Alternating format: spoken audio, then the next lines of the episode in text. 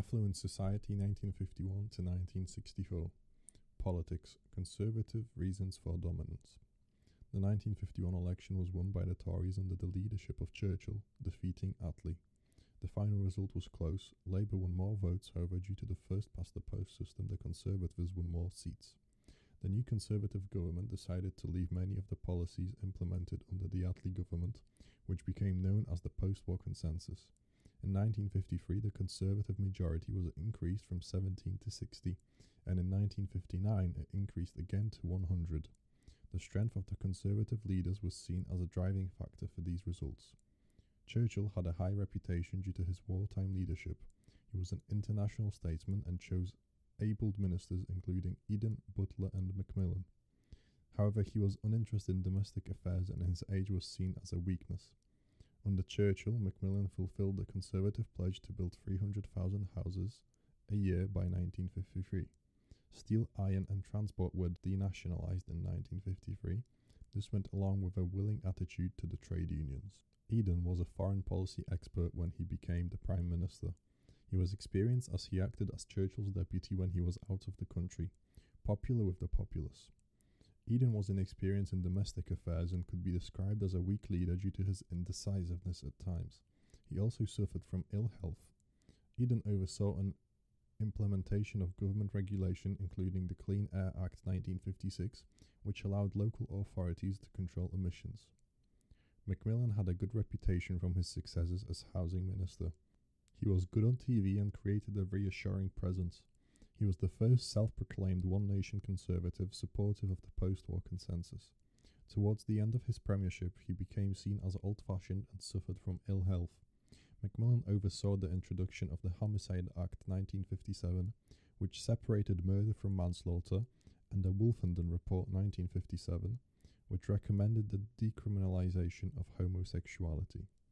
Rab Butler was a one nation Tory supportive of the post war consensus, experienced holding a series of high ranking ministries responsible for influential policies such as the tripartite education system, called by some the best prime minister we never had.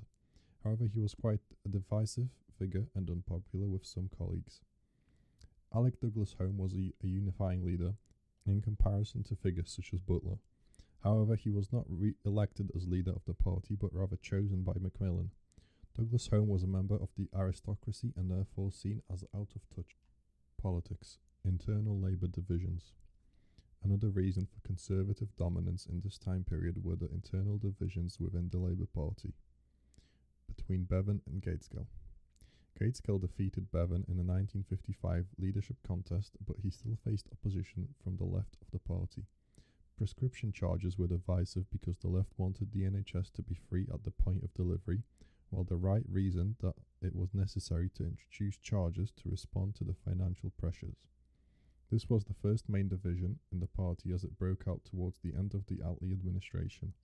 Clause 4, which committed Labour to nationalisation, was disputed because the left was wholly supportive of it, while the right saw it as only one possible policy were appropriate. Gaitskell tried to amend at the 1959 conference, but backed down after a wave of opposition from the left. Nuclear weapons were divisive as the left wanted unilateral disarmament, with many of the MPs supporting CND, while the right was against it. A motion to commit to disarmament was passed at the 1960 Labour conference, however, this was reversed a year later at the 1961 conference. Politics Reasons for Conservatives' fall from power. Labour won the 1964 election with a majority of four. This is because the Conservatives looked out of touch regarding social change such as youth culture, immigration, and social mobility. Douglas Home was an unelected member of the aristocracy, and this was an easy target of satire such as the Private Eye magazine. By 1964, Bevan and Gaitskell had died, and Harold Wilson was elected as the leader. He was seen as a unifying candidate. Conservative failures in the economy were growing, such as the stop go economics, the balance of payments deficit, and rising inflation. The 1961 EEC application was vetoed by Charles de Gaulle, and Macmillan's leadership seemed more negative after the night of the long knives. Scandals such as the Profumo affair or the spy scandals involving Blake and Vassall made national headlines putting the Tories in a negative light. Economics, the post war boom. After the Second World War, the world economy grew as countries started to recover. Food rationing came to an end in 1954 and full employment was achieved in 1955. This led to increases in wages and also tax cuts. This allowed people to buy more consumer goods, encouraging greater investment and even more growth. The rising living standards in return encouraged a growth in birth rates. However, this economic growth in Britain was slow compared to its European counterparts, as every other major European country experienced a bigger increase in industrial production by 1959. Economics, balance of payments, and stop go. There was a danger that the increased consumer demand would lead Britain to import more than it exported, resulting in a balance of payments problem and causing a run on the pound. The second danger was that the economy would grow faster than productivity, which would lead to inflation as demand outstripped supply. To counter this, the Conservatives used stop go economics. When the economy slowed down too much, they would lower interest rates and allow wages to grow. When the economy began to overheat, they would raise interest rates and introduce wage freezes. After the Suez Crisis of 1956, some in the party, such as Peter Thorneycroft and Enoch Powell, argued that the government ought to control the money supply instead of the demand. To do this, spending cuts to welfare and public services would be required. As this would have been unpopular with the electorate, Macmillan did not support it. Sterling recovered against the dollar after the Suez Crisis without implementing monetarism, and the government was able to make big tax cuts in 1959. The economy grew at its fastest rate between 1960 and 1964. It became increasingly difficult to tame stop go policies. In 1961, the government applied for an IMF loan and was forced to introduce a public pay pause. The NEDI was set up in 1961 to plan economic growth, and NICI was set up in 1962 to manage wages and prices. In 1961, the government rethought its attitude towards Europe and applied to the EEC. They were denied in 1963 after a veto from Charles de Gaulle. Public expenditure was cut. One of the biggest victims was the railway network after the Beeching Report of 1963. By the 1964 election, there was an £800 million deficit. Society, rising living standards. The increase in productivity and full employment led to higher wages. Men's average weekly wage nearly doubled from £8.30 in 1951 to £15.35 in 1961. Access to credit through hire purchase enables more people to access consumer goods such as fridges, washing machines, kitchen appliances, cars, and new furniture. Housing improvements resulted in many of the slums being cleared and replaced with new towns, such as Harlow in Essex and Kirkby in Liverpool. This was thanks to Macmillan's housing plan. State subsidies to farming kept food prices low and food rationing ended in 1954. Society, the impact of affluence and consumerism. More people were able to buy household goods such as washing machines, TVs, and fridges. This meant that women's lives were made easier due to new kitchen appliances, watching television became a leisure activity, and advertising became more prevalent, especially after ITV was created in 1955. The broadcasted television programs reflecting growing affluence and consumerism. This was noticeable by the increase in DIY programs and gardening due to the high viewership. Affluence also led to a car ownership boom, which rose by 25% in two years between 1957 and 1959. This encouraged the government to invest into infrastructure, including the building of motorways, which began in 1958 with the Preston bypass. Access to cars increased prosperity and opened up new leisure and holiday opportunities, with holiday camps becoming extremely popular in the 50s. On average, 60,000 people holidayed each week at Butlin. Society, class, and the establishment. There was a noticeable difference in this time period. This was driven by a decreasing trust in politicians after the lies behind the Suez Crisis were made public. Debates over issues such as nuclear disarmament encouraged challenges to established ideas. The behaviour of members of the establishment, e.g., the Profumo affair, has tainted their reputation. The satire boom, including the Private Eye magazine and That Was the Week That Was, lampooned leading figures in society. The angry young men used their writings of plays and books to attack established attitudes and sought to more accurately portray contemporary life, society, the position of women.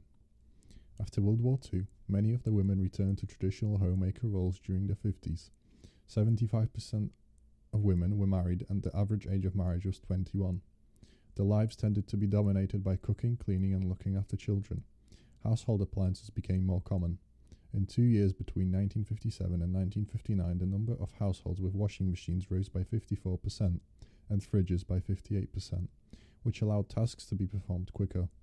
Women were deterred from working, especially when they got married and certainly after they had children. It was believed that working mothers would be detrimental to the development of their children. The government encouraged mothers to stay at home with the payment of the family allowance for any children after their first. Trade unions also discouraged women from working as they feared this would increase the manpower and bring down wages for men. Some middle class women benefited from equal pay being introduced for teachers in 1952 and civil servants in 1954. Society Attitudes to immigration and racial violence. The booming economy encouraged greater levels of immigration. There were job shortages, and people living in the new Commonwealth were encouraged to move to Britain. By 1958, approximately 21,000 Commonwealth immigrants had settled in Britain. 75% of these were men working to support their family back in their home country. In the 60s, approximately 1.25 million people came to live in Britain, Brits emigrating abroad to North America and Australia stood at 1.32 million in the 50s and went up to 1.92 million in the 60s. By 1958, there were race riots reported in Nottingham. The same year, the Notting Hill riots broke out in London. In response to this, the government passed the Commonwealth Immigration Act 1962, which limited the number of immigrants allowed to come into Britain. Society, the emergence of the youth culture. Youth culture became more visible and the teenager emerged as a direct entity. This happened because the booming economy and rising wages allowed young people to have disposable income for themselves. Advertising and the growth of consumerism recognized this new market and helped to create the teenage image. Technological changes, such as the transistor radio, made it easier for a separate culture to develop. The end of national service in 1960 gave young men more freedom. Labour saving devices at home gave young women more freedom. The baby boom gave this generation a bigger influence. In the early 50s, the Teddy Boys emerged. Their noticeable signs were long coats and narrow trousers. Fears linked them to rising crime rates. In the late 50s, they split off into mods and rockers. Mods wore smart suits while the rockers wore leather clothes and rode heavy motorcycles. The competition between these two led to riots in certain cities and towns, which fueled a national moral panic in the media. Foreign policy EFTA and attempts to join the EEC. Following the Second World War, many politicians in mainland Europe were keen to create closer ties. Although Britain supported the ideas behind the EEC, it did not want to become a part of it. This was because it was not po- a popular idea with leading politicians. Britain wanted to sustain its special relationship with the USA. Britain still felt like a world power. The right preferred to maintain closer ties with the Commonwealth, while the left felt like the EEC would be a capitalist club. However, this attitude changed very quickly and the EFTA was created in 1959, and in 1961, Britain applied to the EEC. The attitude changed because Britain's growth was slower and its productivity was weaker than members of the EEC. The Suez Crisis demonstrated Britain's more limited strength in the world and its reliance on the USA. Ongoing financial concerns meant that Britain was not going to continue dominating world affairs. Retreat from the empire showed a shift in Britain's role in the world the USA saw Britain's entry into the EEC as a useful way to ensure USSR resistance.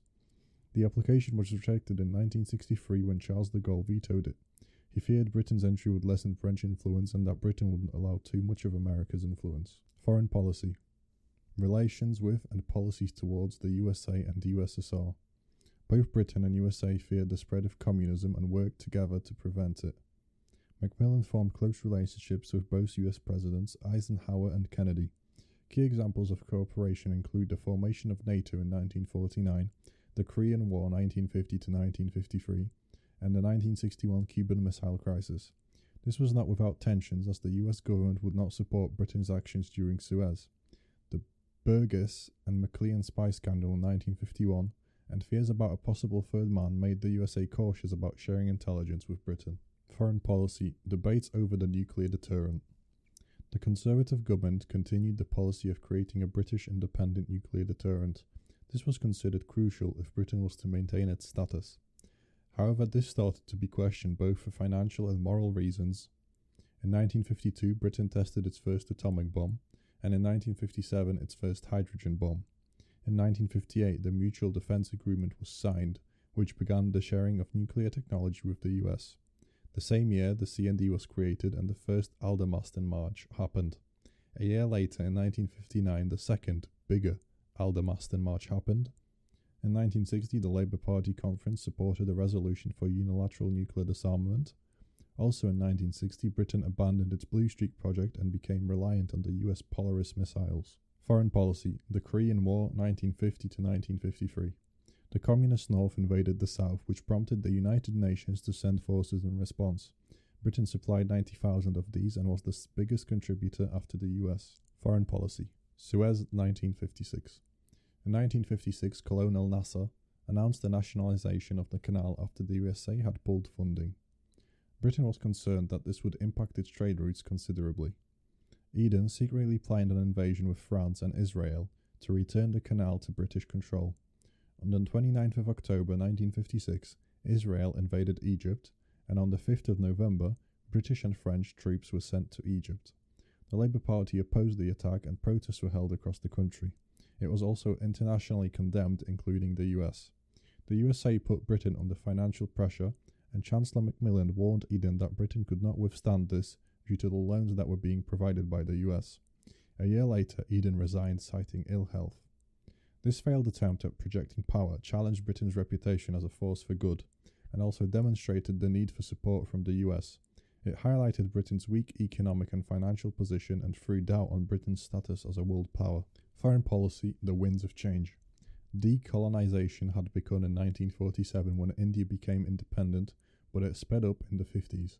It happened because of independence movements such as the Mau Mau Rebellion in Kenya and other movements in Malaya and Cyprus. International pressure from the US favored decolonization. This was combined with financial concerns about whether Britain could afford to maintain an empire, especially after the impact of Suez. In 1960, Macmillan made his famous Winds of Change speech to the South African Parliament in Cape Town, which acknowledged the need for decolonisation.